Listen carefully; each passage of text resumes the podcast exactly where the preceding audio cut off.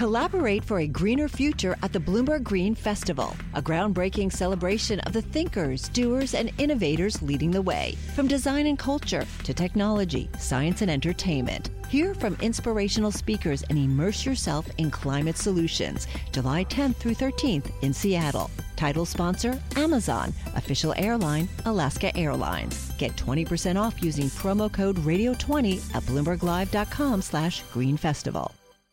Summer is officially over. How can you tell? Well, Congress is back in Washington, D.C. This episode of Parts Per Billion, we talk about the next few weeks and months on Capitol Hill and about whether any environmental bills might make it to the president's desk.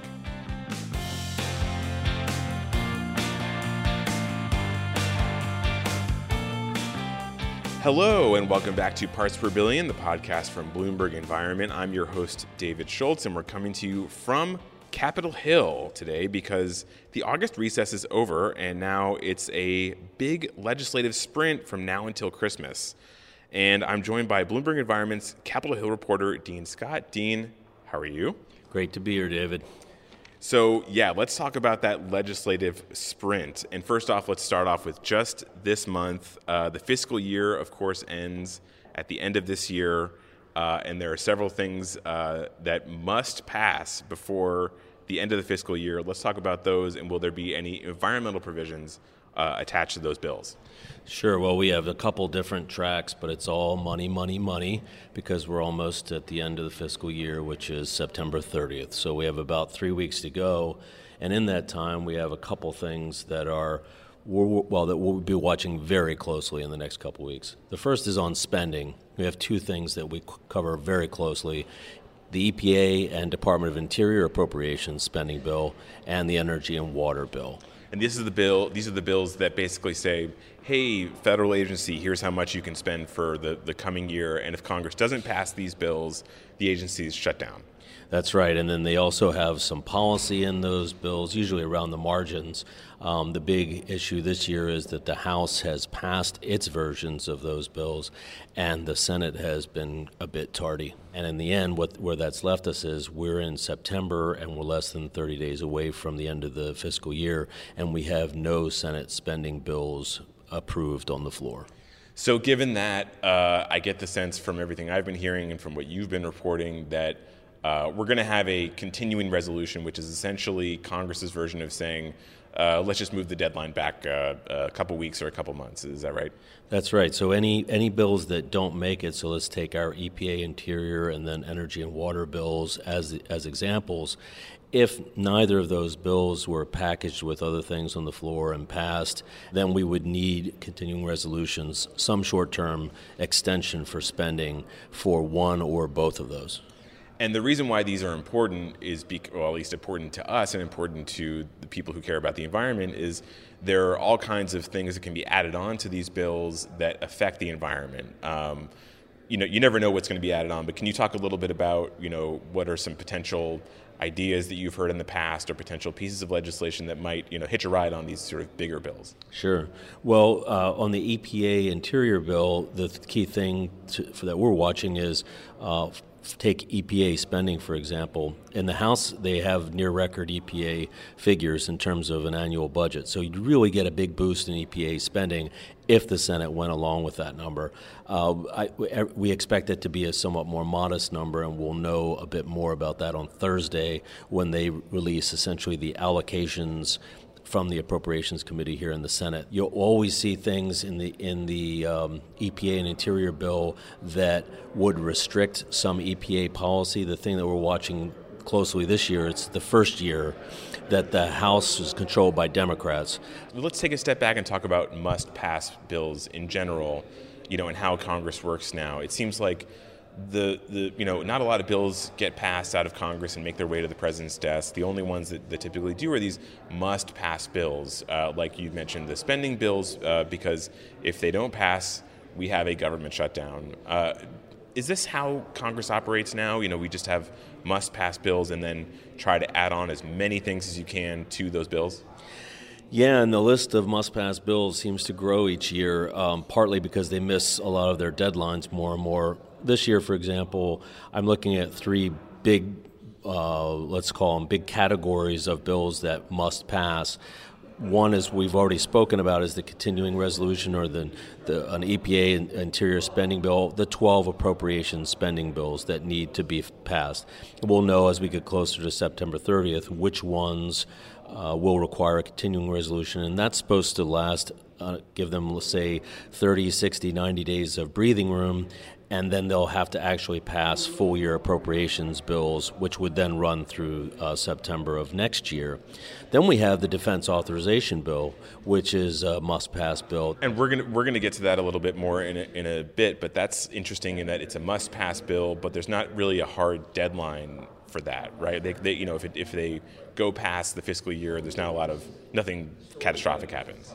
That's right, and we're watching the defense authorization bill closely, though, in the environmental arena because there's mainly there's two two to three th- subject areas that we're watching closely. One is there's a lot of climate change language in the defense authorization bill. There's always been some language that says, "Hey, Pentagon, you should be looking at the impacts that climate change has on your defense installations, your operations overseas. This could be anything from impacts of uh, we call them climate refugees, but the movements of people across border, across borders. We also have um, a stronger uh, stronger language in the House bill this year on what actions the Pentagon should take around climate change. And then we have two other areas which deal with the PFAS chemical issue, the exposures to that chemical and that group of chemicals. And we should say that this is this is a really big area that both you and I have been covering a lot. These are these chemicals uh, that are sort of uh, used a lot in firefighting foam and have been used a lot on military bases. They're linked to some uh, pretty bad health effects and there are a lot of really interesting policy measures in this this defense bill that would uh, direct the Pentagon what to do about these these uh, chemicals, and uh, it'll be really interesting to see what winds up in the in the final version of that. Yeah, and then there's one that we've um, also followed closely that has some climate. Um, uh, relationship to climate change, which is the Use It Act, which is a carbon capture bill that has passed uh, the Senate uh, not the house. C- carbon capture. Would, would, explain that a little bit. Um, if you're drilling for oil and gas and you use carbon di- dioxide, which is sort of the most ubiquitous climate pollutant that we have, um, if you use that material and you pump it in underground, you can recover deeper deposits of natural gas and oil. And if you do it right, you can seal that carbon dioxide underground. We've had some increase in those incentives in terms of tax incentives, for example. Uh, this latest bill also includes uh, additional money for research and also for technologies that do direct air capture, which is this sort of next generation technology that would actually pull carbon dioxide right out of the air. And this is something that, that from my understanding, has some Republican support. It does, and uh, Senate Barrasso, who's the chairman of the Environment Committee here in the Senate, is a big advocate. But it also has um, Senator Whitehouse from Rhode Island, who's who's a uh, who's a big uh, sort of climate hawk, we call him over here in the Senate. So that that's going to be important to watch also to see. Um, whether that stays in. Before we move on to the rest of the year, we should talk. You, you mentioned there's you know, the, the must pass uh, spending bills to avert a government shutdown. There's the must pass defense bill to avert a uh, defense uh, not working properly, to phrase it very inartfully. Uh, and then there's programs that are set to expire that have their legal authorization expire that, that probably everyone wants to see renewed, but you know not sure how. Can we let's touch briefly on, on one of those, uh, the National Flood Insurance Program. That's right. So the National Flood Insurance Program, of course, is um, is getting even more attention of late because we have yet another round of hurricane damage uh, in the U.S. and that, as you know, that the flood insurance program is always struggling, needs to be reauthorized, and then whenever we need to reauthorize it, there is a debate, particularly among more conservative members of Congress, as to just how much money we're shoveling into national flood insurance and uh, whether we should be more, uh, let's say, strict about whether uh, property owners can rebuild in areas that are more prone for future hurricane damage. But again, they're up against an also a September 30th deadline, and I think you know, I w- if you were to be a, a betting person around that, you would not necessarily see that being reauthorized in time. Yeah, and I, I, don't think anyone in Congress from any party, any the you know ideological stripe wants to see the National Flood Insurance Program expire right in the middle of hurricane season. Finally, though, let's talk about um, you know the state of play for the rest of this year and into next year. You know what I've seen so far this year, and, and you know a lot better than me, but it seems like the Democrats in the House and the Republicans in the Senate don't have a lot of eagerness to cut a deal and to negotiate and to sort of compromise and send really big environmental packages to the White House. Do you see that changing next year when a lot of members are going to be up for reelection and start to think like, "Uh oh, I need to, you know, have something I can bring back home and wave to my constituents when I'm, you know, campaigning?" I think through the end of this year, I would look to see at least, you know, some incremental progress on a number of energy bills. There's a lot of there's the feeling in the Senate Energy Committee from the chairman Lisa Murkowski from Alaska and the top Democrat Joe Manchin from West Virginia that they really do want to produce something from their their work on climate and energy. Um, these would be very moderate bills and probably be incremental. They might include things like energy efficiency. I would expect to see some mo- more movement on those bills. Uh, so we're going to see activity and we're going to see some progress. I doubt we'll see much passed on the Senate floor because they're going to need something to hitch that onto. We'll be watching closely for another big conservation bill, the Land, Water, and Conservation Fund. There'll be a, a, another effort. It's a, it's an, we're going into an election year. There are many Republicans and Democrats alike who who like conservation. It's sort of a safe area in the environmental space to to promote that you have green credentials.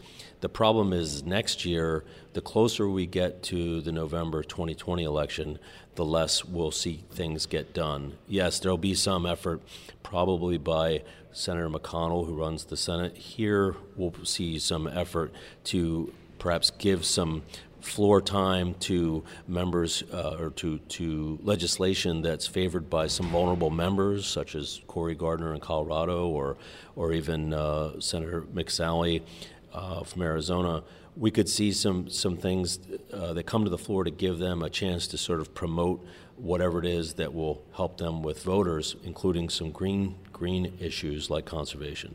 But that said, the closer we get every election cycle to the actual election, the less that seems to actually get done in the U.S. Congress. Yeah, that's that's a really good point. So I guess it's the opposite of what I what I kind of was expecting for next year. Although it sounds like what you're saying is, you know, if you're looking for environmental uh, action in the Senate next year, expect it to have something to do with Colorado uh, and or and or Arizona. All right, well, that was uh, it. Thank you so much, uh, Dean, for that rundown. Uh, that was Dean Scott, Bloomberg Environment's uh, Capitol Hill reporter. Uh, you can follow him at news.bloombergenvironment.com. That's where his and all of our stories get posted. Today's podcast was produced by myself, along with Marissa Horn and Jessica Coombs. Nicholas Anzalata is our audio engineer. The music for this episode of the podcast is A Message by Jahzzar. Thank you for listening.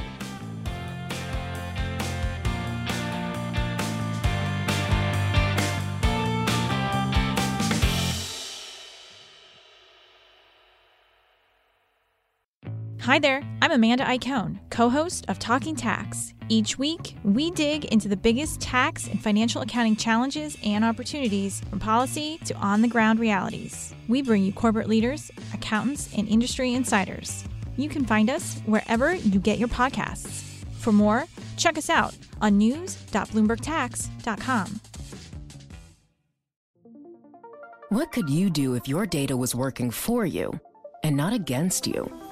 With Bloomberg delivering enterprise data directly to your systems, you get easy access to the details you want, optimized for higher level analysis, and financial data experts committed to helping you maximize your every move.